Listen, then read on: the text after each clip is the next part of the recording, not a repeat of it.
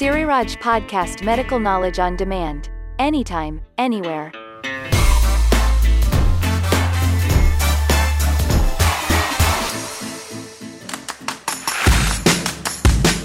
The Power Research วิจัยเปลี่ยนชีวิต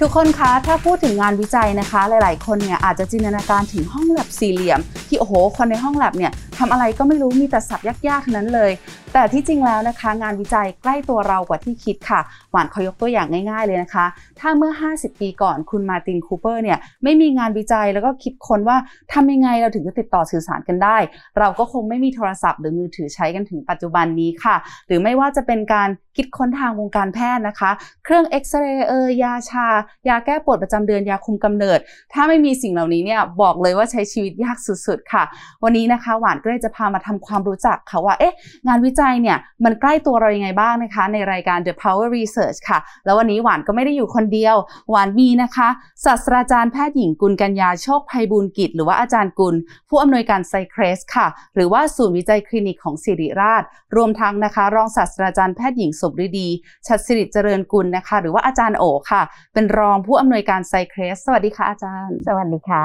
ค่ะ อาจารย์คะถามก่อนเลยค่ะไซเครสคืออะไรคะ ไซเครสเป็นหน่วยงานที่เรียกว่าอ่าตั้งใหม่ที่พยายามที่จะทะลุทะลวงอืมปัญหาของงานวิจัยทางคลินิกให้ได้ค่ะนะคะ ในโรงเรียนแพทย์หรือในลักษณะของโรงพยาบาลของรัฐขนาดใหญ่นะคะ ซึ่งมีอุปสรรคในการทำงานวิจัยทางคลินิกนะคะ SICRES ย่อมาจาก Siriraj Institute of Clinical Research นะคะ ภาษาไทยง่ายๆ คือศูนย์วิจัยคลินิกนะคะค่ะ ซึ่งหมายความว่าทำงานวิจัยกับมนุษย์ ไม่คำใช่ว่าคลินิกเนี่ยหมายถึงกับมนุษย์กับมนุษย์อืมไม่ใช่กับหลอดทดลอง ไม่ใช่กับหนูกับกระต่ายกับแมวนะคะค่ะงานนี้งานวิจัยทางคลินิกเนี่ยมีความสำคัญคือทุกๆอย่างนะคะ ในวงการแพทย์ เมื่อเอามาใช้วินิจฉัยหรือรักษากับมนุษย์ต้องทำการศึกษาและคิดวิเคราะห์นะคะ ศึกษาวิจัยในมนุษย์ก่อน ถึงค่ะจะมาใช้ในวงกว้างได้ เราจะทำใน หลอดทดลอง ในสัตว์ทดลองในอะไรก็ตาม ไม่สามารถเข้ามาใช้ในวงกว้างได้จนกว่าจะถึงขั้นขั้นตอนศึกษาในมนุษย์อืมและอันนี้แหละคือปราการสุดท้ายที่จะต้องก้าวข้ามให้ได้ค่ะถ้าผ่านตรงนี้ผ่านจุดทดสอบอันนี้นะคะ จึงจะสามารถนำมาใช้จริงในชีวิตจริงได้ค่ะ ค่ะได้ยินอาจารย์พูดถึงคำว่าอุปสรรคค่ะก็คือการทำงานกับมนุษย์หรือเปล่าคะช่วยขยายความตรงนี้ให้นิดนึงค่ะ คือ มนุษย์เราเนี่ยนะคะ คือคนเราทุกคนเนี่ยนะคะ ไม่มีใครอยากเป็นหนูตะเภาอืมอ่านะคะ เวลาเราไปทดสอบอายานะคะค่ะหรือเครื่องมือแพทย์ หรือการวินิจฉัยใช้ทางการแพทย์ต่างๆ เนี่ยนะคะ ทุกคนจะบอก เอ้ยแกไปศึกษาไว้อย่างเงี้ยแสดงว่ามันยังไม่มั่นใจนี่ว่ามันได้ผลไม่ได้ผลที่มันจะเป็นโทษเป็นพิษหรือเปล่า ทุกคนจะรักตัวค่ะนึกออกไหมคะว่าฉันไม่อยากเป็นหนูตะเภาฉันไม่อยากเป็นคนทดลองคนแรกอะค่ะนะคะ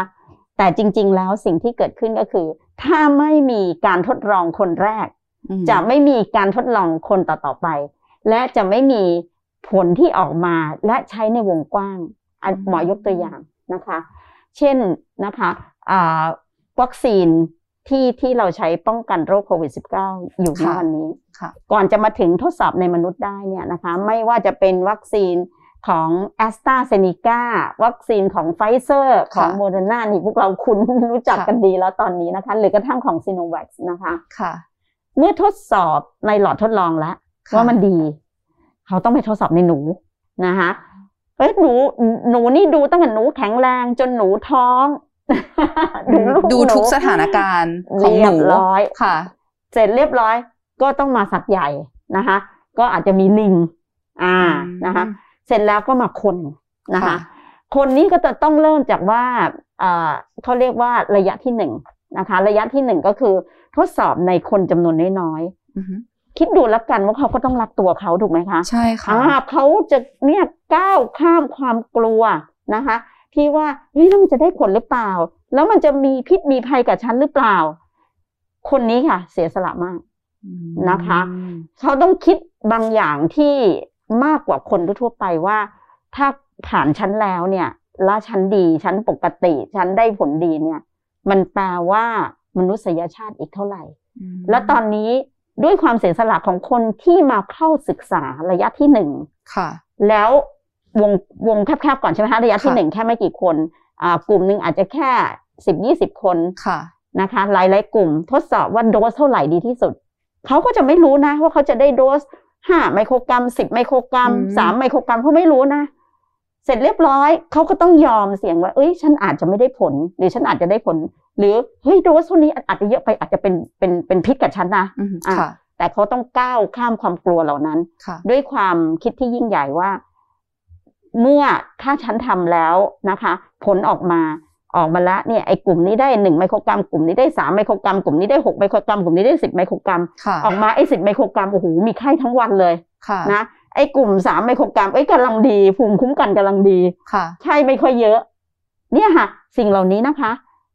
ทำให้ในที่สุดแล้วผลการศึกษาเนี่ยนำไปสู่ระยะที่สองว่า นี่วัคซีน ต้องสามไมโครกรัม หรือต้องหกไมโครกรัมนะจะเป็นสิบหรือยี่สิบไมโครกรัมนี่ไม่ได้อันนั้นมากไป จะเป็นหนึ่งไมโครกรัมไม่ได้มันน้อยไปค่ะ ก็มาถึงระยะที่สองคนก็มากขึ้นค่ะจำนวนคนที่เข้ามาสู่การทดสอบก็ประมาณเป็นหลักร้อยละคันนี้ แล้วก็วัดซิภูมิมันขึ้นยังไง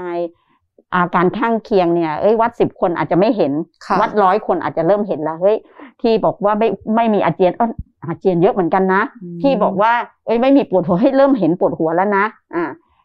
เสร็จเรียบร้อยพอระยะที่สองผ่านไอ้คนที่เข้าระยะที่สองก็ยังใจตุ้มๆต่ำๆอยู่นะ ไม่ใช่ไม่ใช่ระยะที่หนึ่งนี่เอ่อต้องกล้าหาญมากถูกไหมคะค่ะ ระยะที่สองก็กล้าหาญลองมาหน่อย ก็บอกว่า เอ้ยอย่างน้อย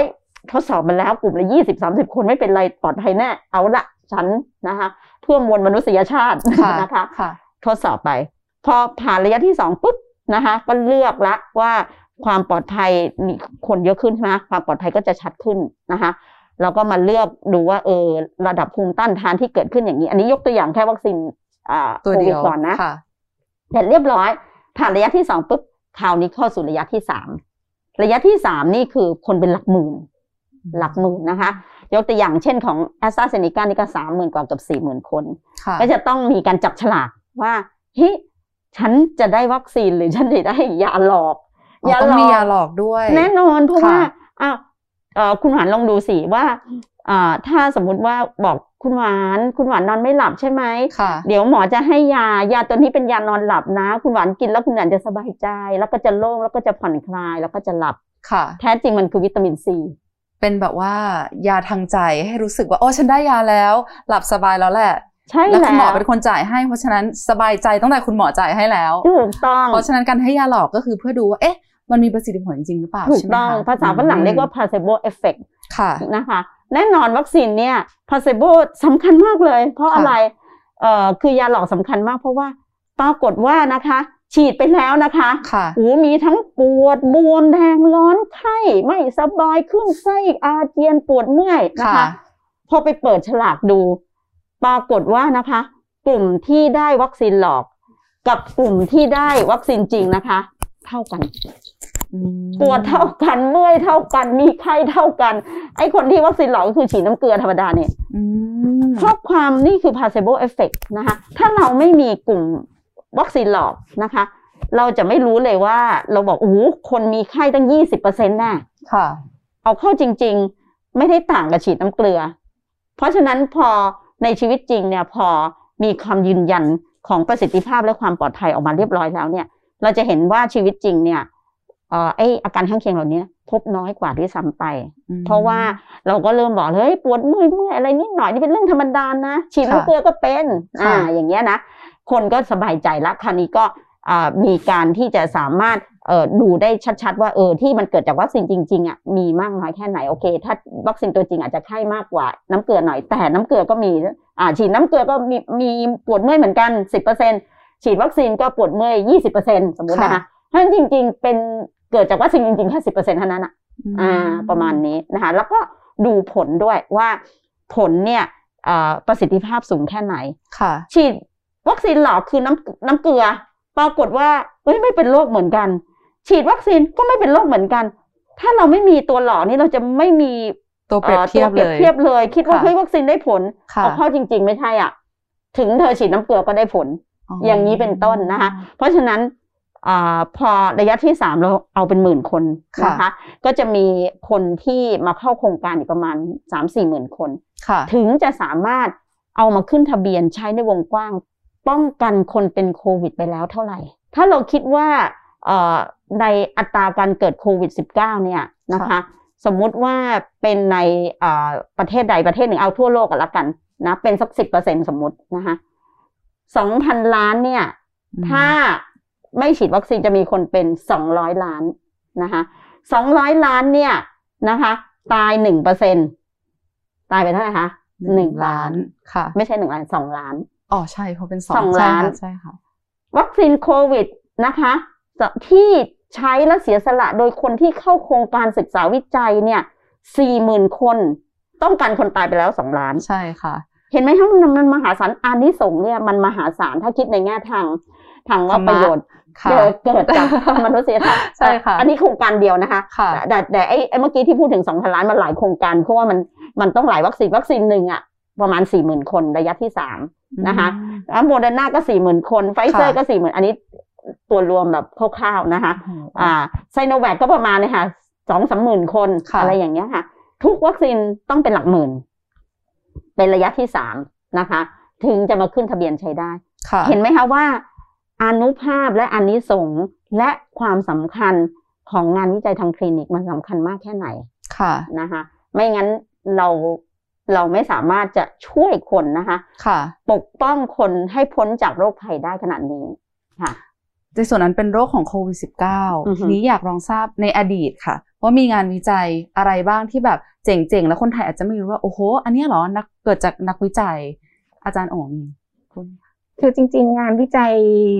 ยาเกือบทุกชนิดนะคะค่ะมันต้องผ่านการวิจัยก่อนถึงจะมาถึงในคนจริง ๆ เพราะฉะนั้นจะบอกได้เลยว่าไม่ว่ายารักษาโรคหัวใจ ยารักษามะเร็ง เครื่องมือแพทย์ต่างๆนะคะ ทุกอย่างต้องผ่านงานวิจัยทั้งหมดค่ะแต่กว่าที่จะงานวิจัยอันนี้จะประสบความสำเร็จเนี่ย ณ ปัจจุบันเนี่ยเรามีการควบคุมนะคะ ควบคุมให้ผู้เข้าร่วมโครงการวิจัย หรือที่เราเรียกว่าอาสาสมัครนั้นน่ะ มีความปลอดภัยค่ะถ้าจะเล่าตัวอย่างในอดีตสำหรับงานวิจัยที่อ่า ดูจะไม่ค่อยถูกต้องนักอาจจะยกตัวอย่างเช่นอ่าอ่าคุณหวานรู้จักโรคซิฟิลิสใช่ไหมคะค่ะรู้จักซิฟิลิสค่ะเนี่ยเป็นโรคติดต่อทางเพศสัมพันธ์แบบหนึ่งในอดีตเนี่ยเคยมีการศึกษาอ่าการดำเนินโรค ดูว่าซิฟิลิสเนี่ยเอ๊ะเป็นแล้วจะเป็นยังไงถ่ายทอดไปถึงลูกหรือเปล่า จะหายเองไหมทำการศึกษาเนี่ยเขาใช้อ่าคนที่เป็นคนกลุ่มน้อยนะคะค่ะเป็นคนแอฟริกันอเมริกันค่ะ แล้วระหว่างที่ทำเนี่ยเขาไม่เปิดเผยข้อมูลใด ๆ แม้กระทั่งในช่วงนั้นเนี่ยมียาที่เรียกว่าเพนิซิลินเกิดค่ะขึ้นมาแล้วค่ะ สามารถรักษาซิฟิลิสได้ ทีมผู้วิจัยเนี่ย ก็ไม่ได้บอกและไม่ให้การรักษาคือยังคงติดตามไปเรื่อยๆ ซึ่งอ๋อผลอันนั้นเนี่ย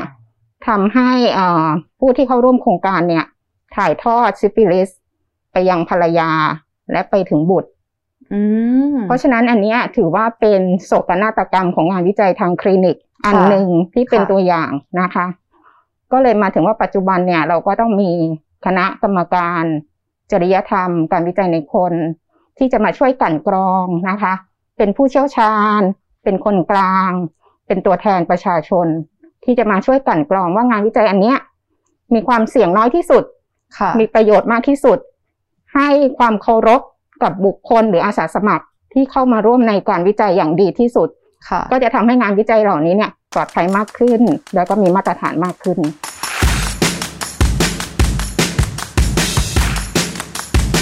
อืมนี่จะเป็นเบื้องหลังที่หลาย ๆ คนอาจจะไม่รู้นะว่ากว่าจะมาเป็นเอ่อ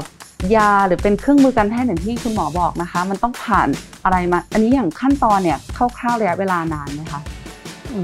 แต่ละโครงการนี่ต้องใช้เวลาค่ะ แล้วก็ใช้อ่าพละกำลังทั้งกายและใจและความทุ่มเทค่ะของนักวิจัยเนี่ยไม่ใช่คนสองคนนะคะเป็นทีมเป็นจำนวนมากนะคะค่ะแต่มันคุ้มค่าเหลือเกิน เพราะสิ่งที่เกิดขึ้นนี่มันดีมหาศาลนะคะค่ะเมื่อกี้ยกตัวอย่างแค่แค่วัคซีนโควิดจะเรื่องเดียวนะค่ะ แต่ที่จริงเนี่ยทุกๆวันเรามีโรคอะไรล่ะตั้งแต่โรคหัวใจโรคเบาหวานโรคความดันโรคเอ่ออะไรโรคมะเร็งสารพัดอย่างนะคะค่ะเดี๋ยวนี้มะเร็งไม่ตายแล้วนะอ่ามี HIV เนี่ยหมอเป็นหมอโรคติดเชื้อเนาะหมอค่ะชำนาญด้าน HIV นะค่ะอืมเมื่อก่อนเนี่ยนะ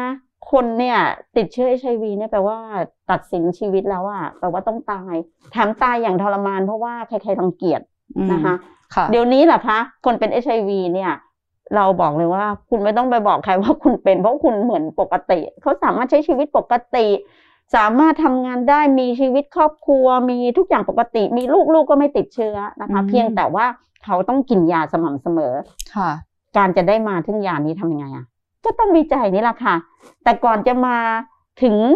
ใช้ให้กับคนที่ติดเชื้อ HIV จำนวนมาก หรือคนที่เป็นมะเร็งจำนวนมากเนี่ยค่ะจนกระทั่งเขาสามารถมีชีวิตปกติ ไม่ต้องเสียชีวิตเนี่ยนะคะ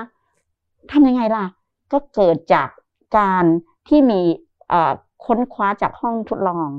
ศึกษาในสัตว์ แล้วก็มาลงคนนะคะค่ะแล้วคนตรงที่มาศึกษาในคนก็ต้องมีเหมือนเดิม ระยะที่หนึ่งระยะที่สองระยะที่สามเสร็จแล้วก็ขึ้นทะเบียนแล้วก็ใช้ในวงกว้างค่ะ แค่เฉพาะโรคเอชไอวีซึ่งหมอชำนาญเนี่ยนะค่ะ ตอนเนี้ยปัจจุบันเนี่ยเอ่อสามารถเนี่ยคะอย่าง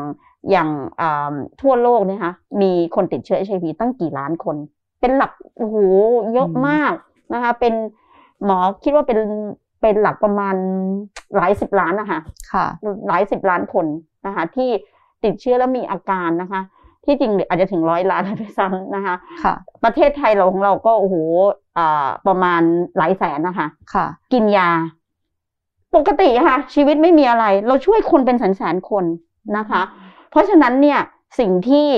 เกิดขึ้นเนี่ยก็คือว่าเกิดจากความเสียสละของ นักวิจัยของอาสาสมัครและทีมงานนะคะค่ะซึ่งจะต้องผ่านขั้นตอนมากมาย นักวิจัยก็ต้องตั้งแต่เริ่มร่างโครงการนะคะโอ้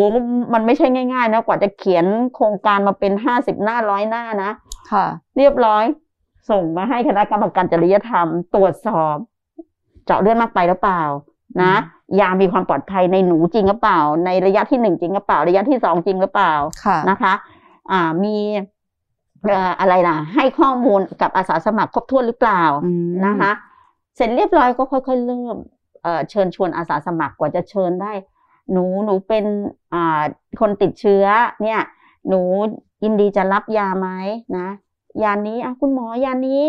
ปลอดภัยดีจริงหรือเปล่า เป็นเขาเขาอาจจะกลัวว่าเอ้ยตายแล้วเกิดมันมีเอฟเฟกต์ฉันเป็นอะไรไป ใช่ค่ะ หมอก็จะบอกว่า อืมหมอไม่มั่นใจนะ ว่า สุดท้ายมันจะดีไม่ดีมากน้อยแค่ไหน แต่หมอคิดว่านะ จากการศึกษาในสัตว์มันเป็นอย่างนี้อืมระยะที่หนึ่งในคนแข็งแรงดีเป็นอย่างนี้นะคะ หมอมีความมั่นใจระดับหนึ่งว่ามันน่าจะปลอดภัย อืมแต่เราต้องทำมากขึ้นค่ะ แล้วถ้าหนูเข้าโครงการเรียบร้อยแล้วเนี่ยเอ่อได้ผลออกมาเป็นที่ในเชิงที่ดีนะคะ ในเชิงบวก ยานี้นอกจากจะให้ประโยชน์กับตัวหนูเองแล้ว จะให้ประโยชน์กับคนอื่น ๆ ที่เป็นโรคเดียวกันหนูอืมนะคะ แต่แน่นอนมันไม่ได้มีสตอรี่สวยงาม อย่างนี้เสมอหวังไปว่าน่าจะยากลำบากเรากับละครแบบว่าอืมต้องมีการแบบพูดคุย เพราะว่าคนเราก็ต้องใช่ห่วงทุกคนต้องรักชีวิตถูกก็ต้องกลัวเสี่ยงแบบว่าที่จะเสี่ยงไปใช่ไหมคะถูกอืมแล้วก็ข้อสำคัญค่ะ มันไม่ได้ออกมาแล้วแบบเป็นโรซี่เอาคัมเสมอค่ะเพราะมันก็มียาตั้งหลายตัวทำออกมาแล้วเนี่ยค่ะฉีดไปแล้วอายกตัวอย่างนะคะเอ่อ ที่เห็นชัดๆนะคะ ก็มียาอ่าบางตัวที่ใช้แล้วแล้วพบว่ามีอาการข้างเคียงสูงมากอืมนะคะ อาสาสมัครก็จะโอ้คุณหมอยาตัวนี้ไม่ไหวเลยหนูไม่เอาละอันเงี้ยก็อาจจะต้องทิ้งไปนะคะค่ะผู้วิจัยวิจัยโอ้โหลงทุนมหาศาลนะคะ ตั้งแต่หลอดทดลองระยะที่หนึ่งระยะที่สองอ้าวตายสรุปแล้ว พอมาใช้กับอาการข้างคนเคียงแล้วไม่โอเค ก็ต้องยกเลิกไปก็ต้องยกปิดเลิกไป ใช่อืมเสียเงินเสียทองมากมายค่ะ อันหนึ่งที่เป็นดราม่ามากเลยคือ วัคซีนป้องกันไข้เลือดออก เป็นยังไงอ่าคะอาจารย์ดราม่ายังไงคะดราม่ามาก เพราะว่าวัคซีนไข้เลือดออกนี่ตั้งแต่สมัยอาจารย์นัทนะอาจารย์นัทพมรประวัติเนาะค่ะโอ้โหนี่เราเนี่ยนะ สามารถแยกไวรัสเพื่อนำไปผลิตวัคซีนได้เนี่ยค่ะ น่าจะ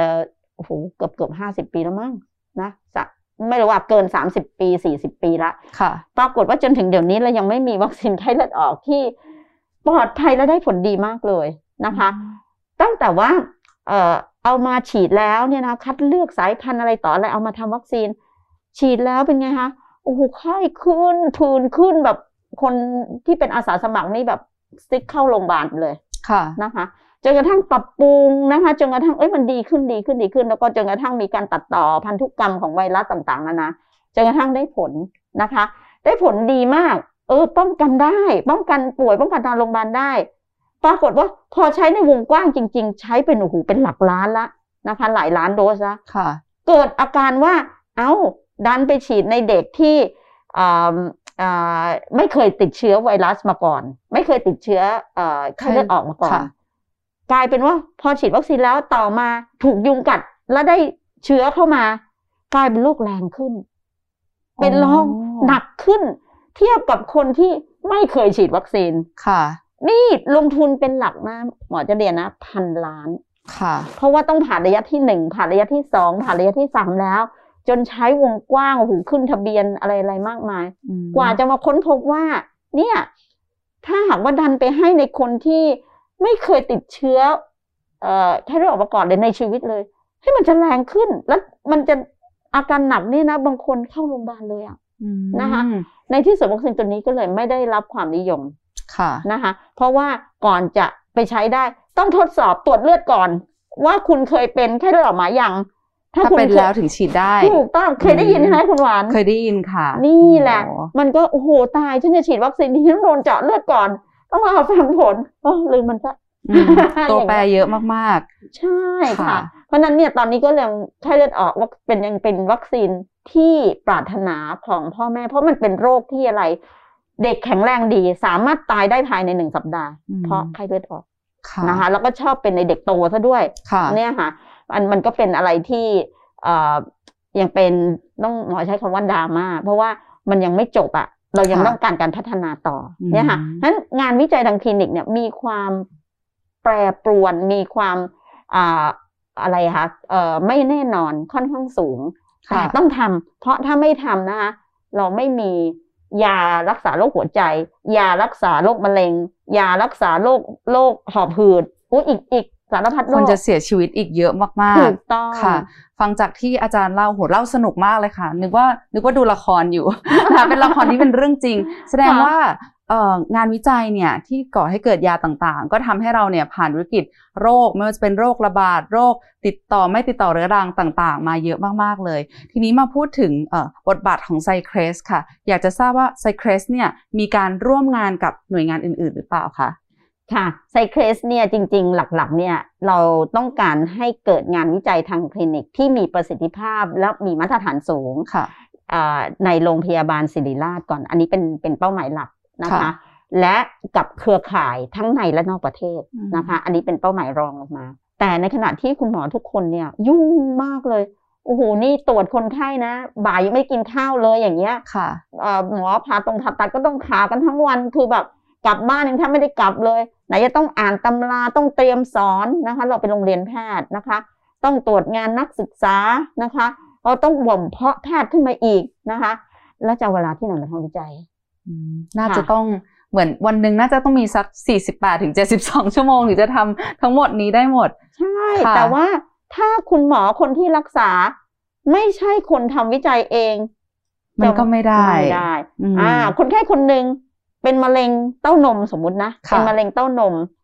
ถ้าเอาใครก็ไม่รู้อะหมออะไรก็ไม่รู้อะมาชวนว่า คุณเข้าโครงการนี้ไหมรักษามะเร็งเต้านมนะงั้นนี้อืมเขาจะเชื่อถือไหมอะไม่ไม่แน่นอนอ่าค่ะ SICRES ทำหน้าที่มา support หมอค่ะซึ่งอยู่หน้างานทำงานทุกวันทุกวันทุกวันเนี่ยนะคะแล้วจะเอาเวลาที่ไหนมาจัดการกับเอกสาร เอาเวลาที่ไหนมาเขียนโปรโตคอลเอาเวลาที่ไหนมาลง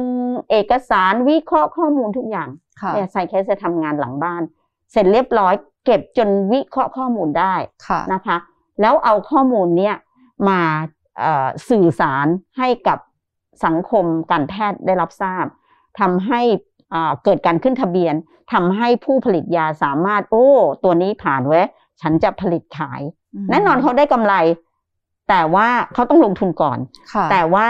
นี่คือทางรอดของคนไข้และทางค่ะรอดของสุขภาพสุขภาวะของค่ะคนที่เป็นโรคเหล่านี้ค่ะ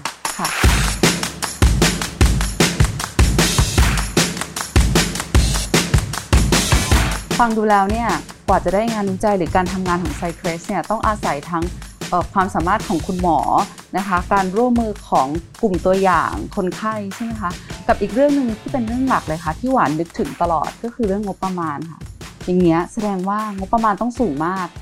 ถูกไหมคะ อาจารย์โอเดี๋ยวช่วยเติมเรื่องงบประมาณในภายโอ้ยต่นี่จากโยพี่นด้วเรื่องยากเลยนะคะเรื่องพยากพอให้งบประมาณหันหาอาจารย์โอเลยค่ะอาจารย์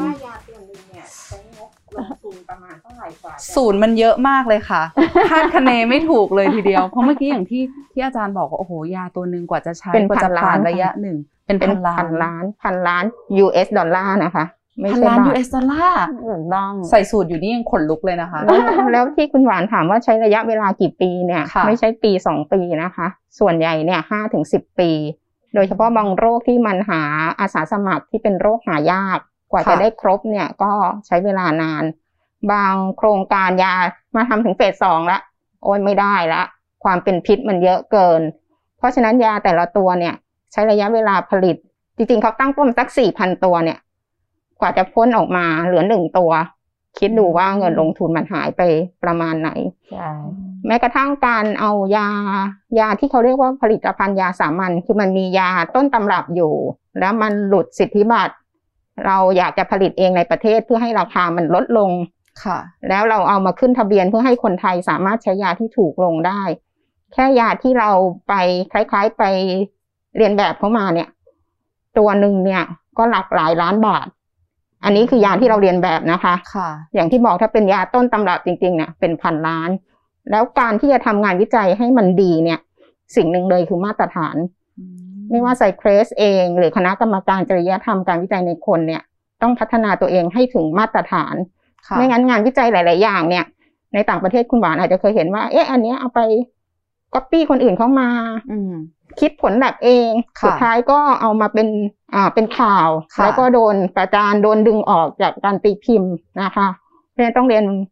ตรงๆเลยว่ามาตรฐานสำคัญที่สุดค่ะซึ่งไซเครสเองเนี่ยจะมาช่วยนะคะ ช่วยนักวิจัยทำงานวิจัยให้ได้มาตรฐาน เพราะฉะนั้นผลงานวิจัยก็จะเป็นที่น่าเชื่อถือ ค่ะอย่างนี้แสดงว่าไซเครสเห็นบอกว่ามีการร่วมงานกับองค์กรต่างประเทศด้วยใช่ต้องยกตัวอย่างให้ฟังด้วยได้ไหมคะก็จริงๆเราก็ร่วมงานกับอ่ามหาวิทยาลัยชั้นนำนะคะ ในอเมริกาก็มีหลายแห่งค่ะในโซนเอเชียเนี่ยก็มีทางญี่ปุ่นเราก็กำลังร่วมมือกันอยู่ค่ะนะคะ จริงๆเราสามารถเป็นเครือข่ายกับทุกที่ในประเทศเองเราก็ทำความร่วมมือกับหลาย ๆ ที่นะคะค่ะสถาบันบำราศนาราดูนนะคะค่ะ โรงพยาบาลเล็ก ๆ น้อยๆใกล้ๆเรานะคะ เราก็มีความร่วมมืออยู่ค่ะอย่างอันี้นที่ที่ที่ชัดๆ ก็เช่น โครงการของอ่าที่เราร่วมมือกับองค์กรที่เขาไม่ค่อยหวังแสวงหากำไรนะอืมยกตัวอย่างเช่นของอ่ากาดพี DNDI เนี่ยค่ะก็เป็นโครงการที่ลงขันอ่าระหว่างผู้บริจาคหลาย ๆ หลาย ๆ ภาคส่วนรวมทั้งองค์การอนามัยโลกค่ะเขาก็จะแบบอันนี้อันนี้ยกตัวอย่างเฉย ๆ นะ ที่จริงมีมากกว่านี้อีกหลายองค์กรนะคะเขาก็จะแบบคิด วิจัยยาที่รักษาอ่าโรคที่อะไรอะไม่ไม่ได้รับการเหลียวแลเท่าไหร่นะคะ แล้วก็อ่าเขาจะโฟกัสในเรื่องของโรคที่อ่ากามโรคอะค่ะโรคติดต่อทางเพศสัมพันธ์ยกตัวอย่างค่ะเช่นอ่าโรคโรคหนองในอย่างนี้เป็นค่ะต้นก็จะหายาตัวหนึ่งที่อ่าอ่าเอ่อราคาไม่แพงแล้วก็ได้ผลดีนะคะ เราก็ช่วยเขาทำ งานวิจัยเพื่อที่จะสามารถนะคะอ่าเอายาเหล่านี้นะคะมาลงศึกษาในหลากหลายสถานที่ในในหลากหลายอ่าสถานศึกษาในประเทศไทย แล้วก็ค่ะเขายังทำอีกหลายประเทศด้วยนะคะหรือกระทั่งงานวิจัยเพื่อที่จะหายามารักษาโรคไข้เลือดออกนะคะยาต้านไวรัสอย่างเงี้ยค่ะเรากำลังคุยกันเลยเนี่ยว่าเอ๊ะเราจะเอาตัวไหนดี แล้วเราจะลงกี่ประเทศดี เราจะเครือข่ายยังไงดีค่ะนะคะหรืออย่างเครือข่ายงานวิจัย HIV อย่างนี้เป็นต้นนะคะ อันนี้เราก็เอ่อได้ทุนร่วมทุนอ่าจากอ่าอ่ารัฐบาลของอเมริกาที่เรียกว่า NIH ค่ะนะคะเราก็ได้มาแล้วก็อ่าเป็นหนึ่งในเครือข่ายของเขาซึ่งเป็นอ่าเครือข่ายนี้มีทั่วโลกนะคะ เราก็เป็นส่วนหนึ่งของของเครือข่ายนี้ ก็สามารถที่จะทำให้เราทำงานวิจัยกับอ่าโรค HIV กับแม่กับเด็กกับวัยรุ่นนะคะทำได้หลายอย่างค่ะ หรือเราร่วมมือกับ TUC กับอาองค์กรของอเมริกาที่เป็นอ่าเขาเรียกไงอ่าอ่า Center of Disease Control ของอเมริกา ศูนย์ศูนย์การป้องกันโรคของอเมริกานะคะเขาก็อ่าให้ความร่วมมือหลายอย่างรวมทั้งหาทุนด้วยอะไรด้วยนะคะแล้วเราก็มาทำเรื่องของการป้องกันเอชวีในวัยรุ่น ซึ่งค่ะเป็นปัญหาหลักของเราในตอนนี้ อย่างนี้เป็นต้น ยังมีอีกเยอะแยะค่ะเอ่อนับไม่ถ้วนมันมันมากมายไปหมดนะคะค่ะแต่แต่ทั้งหมดทั้งปวงนะคะ คือว่าเน้นโฟกัสที่ตอนนี้เราเริ่มจากข้างใน แล้วค่อยกระจายไปข้างนอกนะคะ ก็คือศิริราชแล้วก็มีลูกไซต์ก็คือโรงพยาบาลที่เป็นเครือข่ายของเราค่ะแล้วก็ประเทศต่างๆ ที่อยู่รายรอบด้วยค่ะค่ะอย่างนี้ถ้าประชาชนที่ฟังอยู่เนี่ยเขารู้สึกว่าเขาอยากจะมีส่วนร่วมค่ะในการสนับสนุนงานวิจัยนี้เขาทำได้ยังไงบ้างคะทำได้สองรูปแบบนะคะค่ะรูปแบบที่หนึ่งเลยนะคะ เมื่อโอกาสมาถึง ขอให้ท่านเป็นอาสาสมัครอืมอันนี้ต้องบอกว่าขอให้ภาคภูมิใจ เราก็เอาค่ะอย่างที่เราถูกจริตเราก็แล้วกันอายกตัวอย่างนะ ท่านคณะบดีของเรานะคะอันนี้อันนี้เอ่อท่านท่านไม่ว่าอยู่แล้วโชดเอ่อใช้เอ่อเอ่อโอกาสในการประชาสัมพันธ์ โดยเอ่อขอท่านน่ะเป็นตัวอย่างนะท่านคณะบเป็นดีตัวอย่าง เป็นอาสาสมัครขเป็อนงอาสาเราสมัครค่ะนะคะ เพราะว่าอย่างไซเครสทำงานวิจัยที่สำคัญอันหนึ่งคือพอมีโควิดปุ๊บใช่ไหมคะค่ะ เรารีบเอาบุคลากรทางการแพทย์ มาตรวจเลือดเป็นระยะ เพื่อจะดูว่าใครบ้างติดเชื้อและภูมิคุ้มกันเกิดอย่างไรนะคะ เสร็จเรียบร้อย พอวัคซีนเริ่มเข้ามา คนแรกๆที่ได้วัคซีนคือบุคลากรทางการแพทย์ค่ะเรารีบมาเลยแล้วก็ตรวจวัดภูมิคุ้มกัน และตอนนี้ผลอ่า การสร้างภูมิคุ้มกันและความปลอดภัยของแต่ละวัคซีนในคนไทย คือเราต้องเราต้องทำในคนไทยด้วยเพราะว่าบางทีเขาทำมาเยอะแยะแล้วหลายหมื่นคนอะมันต่างประเทศค่ะเอ๊ะแล้วคนไทยจะตอบสนองเหมือนเขาไหมอย่างเงี้ยค่ะเราก็ทำในบุคลากรทางการแพทย์ของเราเลย อาสาสมัครเบอร์หนึ่งของเราเลย คือท่านคณะบดีค่ะอ่าท่านยอมเลยท่านบอกมาเลยมาเจาะเลือดผมเลยนะคะฉีดวัคซีนผมเป็นคนแรก ๆเลย ไม่กลัวเลย คือท่านท่านเสียสละมากค่ะ แล้วก็ไม่ใช่คณะบดีท่านเดียวนะคะท่านผู้ในวยการของเรา ผู้บริหารของเรารีบด่านหน้าเข้ามาเป็นอาสาสมัครของเราทันทีเลยค่ะ อันเนี้ยค่ะคือการที่มีนะคะอ่าจิตใจที่เสียสละนะคะยอมเป็นอาสาสมัครเนี่ยเมื่อวาระโอกาสมาถึงนะคะ นอกจากจะได้ประโยชน์จากตัวท่านกับตัวท่านเองด้วยนะคะ ยัง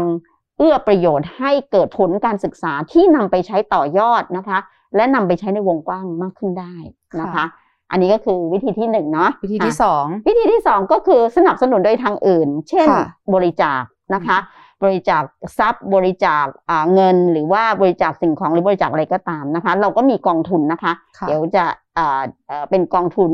วิจัยเพื่อผู้ป่วยนะคะ เดี๋ยวเราสามารถให้เบอร์รหัสอะไรจะให้ได้นะคะข้อมูลอีกทีนึงว่าค่ะยังไง ก็คือบริจาคที่ศรีราชมูลนิธิเรานี่แหละค่ะค่ะนะคะ แล้วเงินที่ท่านบริจาคเนี่ย ก็จะมาสนับสนุนโครงการวิจัยต่างๆ ซึ่งเงินทุนไม่พอหรือไม่สามารถทำได้ แล้วก็สนับสนุนกิจการของไซเครสด้วยนะคะ ที่จริงมีอีกวิธีหนึ่งคือวิธีที่สามนะอะไรคะคะ คือเหมือนคุณหวานเนี่ยค่ะทำยังไงก็ได้ให้โลกรู้จักไซเครสมากยิ่งขึ้น การวิจัยทางคลินิกมากยิ่งขึ้น ไม่ได้ค่ะมีเฉพาะไซเครสจริง ๆ แล้วเนี่ยงานวิจัยทางคลินิกมีทุกอ่า โรงพยาบาลใหญ่ๆ โรงเรียนแพทย์ใหญ่ ๆ อันนี้ก็พูดเผื่อไปสำหรับพันธมิตรเราทุก ๆ แห่งไม่ว่าจะเป็นจุฬารามาขอนแก่นเชียงใหม่ทุกทุกแห่งนะคะ ค่ะ ทุกแห่งมีงานวิจัยทางคลินิกนะคะ ก็ช่วยเอ่อคล้ายๆเอ่อมีความรับรู้รับทราบ แล้วมี volunteership คือมีจิตอาสา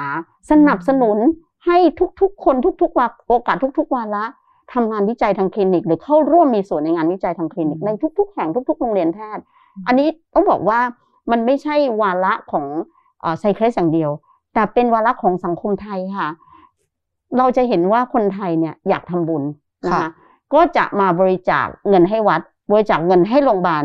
ซื้อเครื่องช่วยหายใจซื้อเอ่อมาบริจาคให้ผู้ที่ไม่มีทรัพย์นะคะค่ะเอ่อบริจาคผู้ยากไร้นะคะ ได้รับการรักษาสนับสนุนโรงพยาบาล อันนั้นมีความสำคัญค่ะ แต่อันนั้นคือช่วย ช่วยหนึ่งต่อก็คือช่วยช่วยโรงพยาบาลช่วยคนไข้เลยนะคะหรือช่วยผู้ยากไร้เลย แต่ไซเครสเนี่ยถ้าบริจาคเพื่อกองเพื่อเพื่องานวิจัย มันไม่ใช่เพื่อคนคนนั้นอย่างเดียวอืมเหมือนกรณีวัคซีนเนี่ยค่ะมันความรู้ที่ได้มันต่อยอดช่วยคนเป็นหมื่นเป็นแสนเป็นล้านเป็นล้านเป็นล้านนะคะ เพราะฉะนั้นอันนี้ส่งส์เนี่ยมันแรงกว่ามหาศาลนะคะ แต่คนน่ะมองไม่ออกอืมคนจะไม่รู้คนเนี่ยนะหยอดกล่องเพื่อ นะคะอ่าให้สาธารณกุศลให้อันนั้นดีนะคะ ไม่ได้ว่าไม่ดีค่ะแต่ลืมคิดเรื่องงานวิจัยว่างานวิจัยต้องการการสนับสนุน ถ้าเราจะไปเห็นนะคะว่าทำไมประเทศต่างๆเนี่ยเรื่องโควิดนี่สำคัญมากเราเห็นชัดๆเลยค่ะทำไมประเทศร่ำรวยถึงได้วัคซีนก่อน เพราะว่าเขามีเงินทุนที่จะไปสนับสนุนในเรื่องการทำวิจัยถูก่กอนต้องอืมเพราะว่าเขาเป็นเจ้าของงานวิจัย แล้วเขาจะเป็นเจ้าของงานวิจัยได้อย่างไร ก็คือเขาให้ตังค์ ตอนแรกเลยนะคะ จะเรียนเลยอ่ามันมี Operation Warp Speed ไม่ทราบเคยได้ยินไหมของอเมริการัฐบาลทรัมป์ค่ะเขาบอกเลยว่า ใครก็ตามที่คิดค้นนะคะ วิจัยเรื่องของวัคซีนโควิดมาเลย ส่งมาเลย เขาพิจารณา แล้วเขาให้เงินไปตั้งเท่าไหร่ 10 billion อะมากกว่า 10 billion นะ ก็ในคือการหมื่วินจัล้านยแจกไปเลย บริษัทนี้บริษัทนี้คุณเอาไปเท่าไหร่เท่าไหร่ เพื่อไปวิจัยและพัฒนาให้วัคซีนออกให้ได้ ทำไมไฟเซอร์ทำไมโมเดอร์นาถึงต้องป้อนรัฐบาลอเมริกาก่อนอืมก็เพราะว่าเขาเขาจ่ายให้ตังค์ใช่อ๋อเขาให้ตังค์ตั้งแต่ยังไม่รู้เลยว่ามันจะออกผลเป็นหัวหรือก้อยอืมเขาอยู่บนความเสี่ยงเขาให้ไปเลยเนี่ย คุณเอาไปเลยหนึ่งพันล้านบาทเอ่อหนึ่งพันล้านเหรียญสองพันล้านเหรียญเอ่อขอให้ทำให้ดีที่สุดแล้วส่งค่ะรายงาน ได้ผลไม่ได้ผลไม่เป็นไร อยู่บนความเสี่ยงหมดเขาทุ่มมากเลย นะค่ะในขณะที่ประเทศไทยเนี่ยหรือประเทศกำลังพัฒนาไม่ใช่เฉพาะประเทศไทย เงินเพื่อที่จะสนับสนุนงานวิจัยเนี่ยนะคะ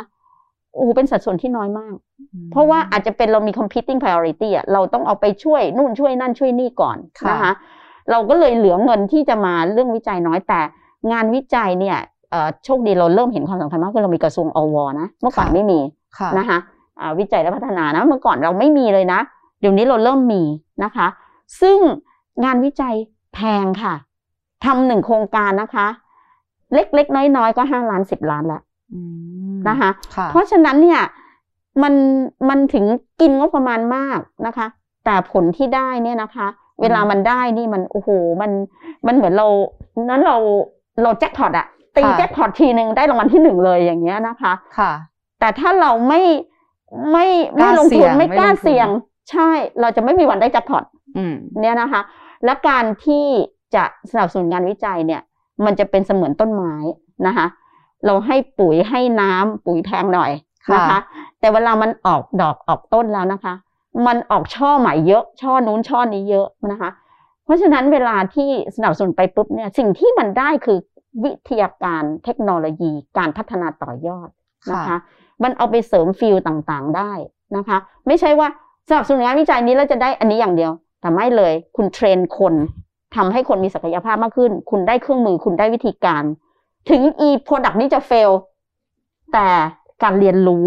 นะคะ สิ่งที่พัฒนาขึ้นมามันมันไม่ มัน มัน มันคุ้มค่ามากเลยมมันหาศาลหาศาลแล้วเสร็จเรียบร้อยไปต่องานอื่นได้อืมนะคะ ประมาณนั้น ค่ะ ฟังอาจารย์พูดแล้วรู้สึกมี passion เดี๋ยวจะรีบเดี๋ยวจะรีบไปทำหนึ่งในสามเลยนะคะ ขอเป็นแต่ว่าง่ายสุดอาจจะเป็นข้อสองค่ะอาจารย์ นะคะ ทีนี้มาถามถึงส่วนตัวบ้างดีกว่า ทั้งอาจารย์กุลแล้วก็อาจารย์โอนะคะว่า inspiration ในการทำหน้าที่ของคุณหมออาจารย์นักวิจัยเนี่ยคืออะไรคะอะอาจารย์โอก่อนบ้าง ให้อาจารย์กุลพักก่อนค่ะจริงๆ inspiration ของการที่มาเป็นอาจารย์แพทย์เนี่ยคือ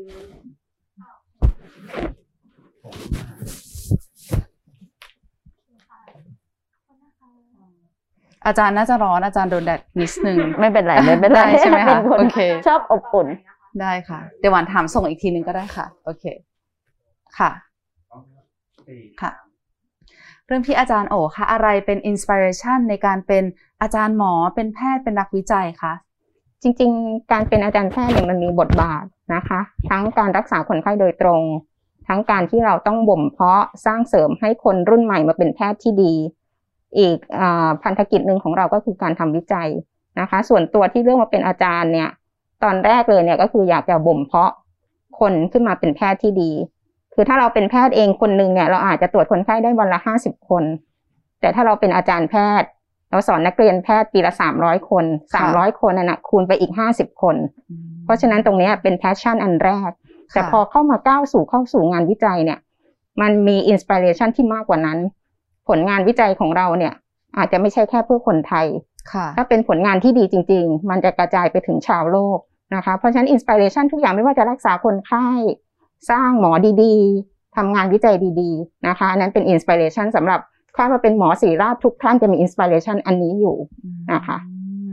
ออร่าประกายเลยค่ะ อาจารย์โอใช่อาจารย์กุลล่ะคะค่ะก็คงจะคล้ายๆกับอาจารย์โอเลยนะคะค่ะว่าอ่า งานการเป็นอาจารย์แพทย์เนี่ยนะคะ มันไม่ใช่รักษาไปวันๆอะ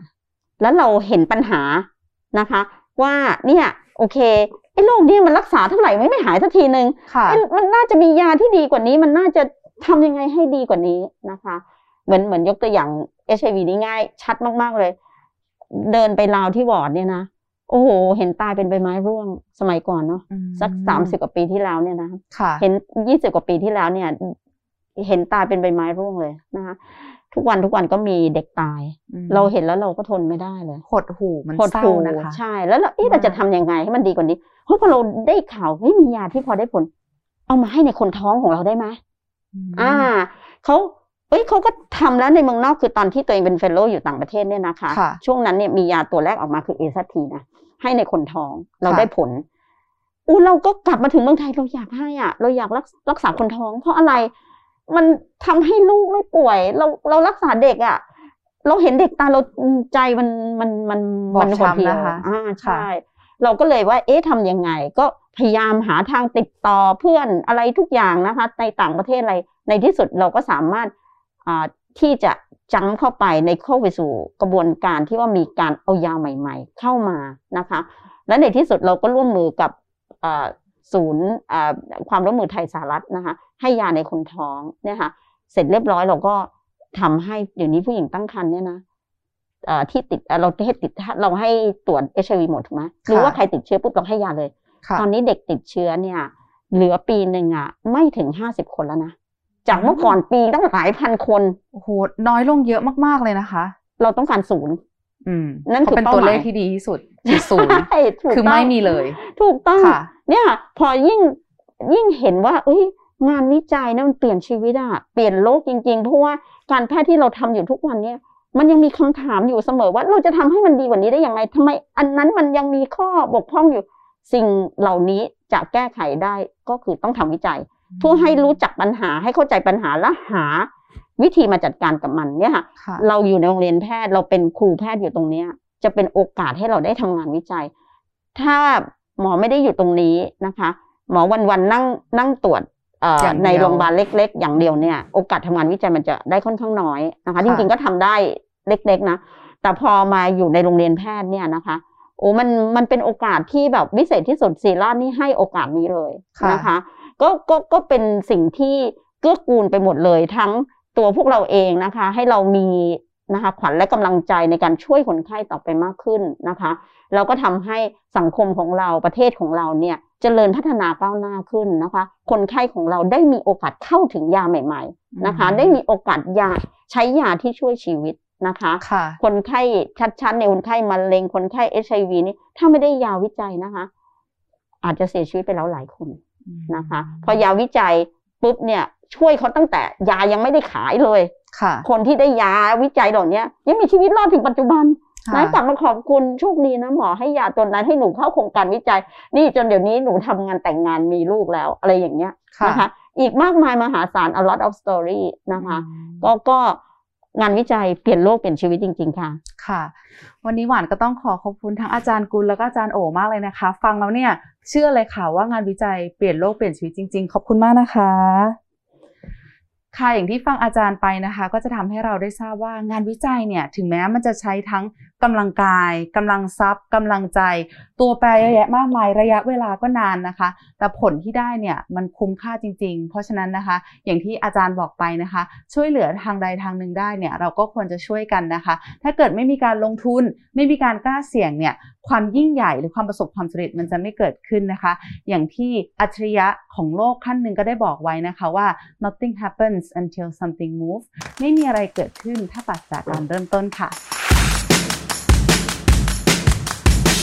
The Power Research วิจัยเปลี่ยนชีวิต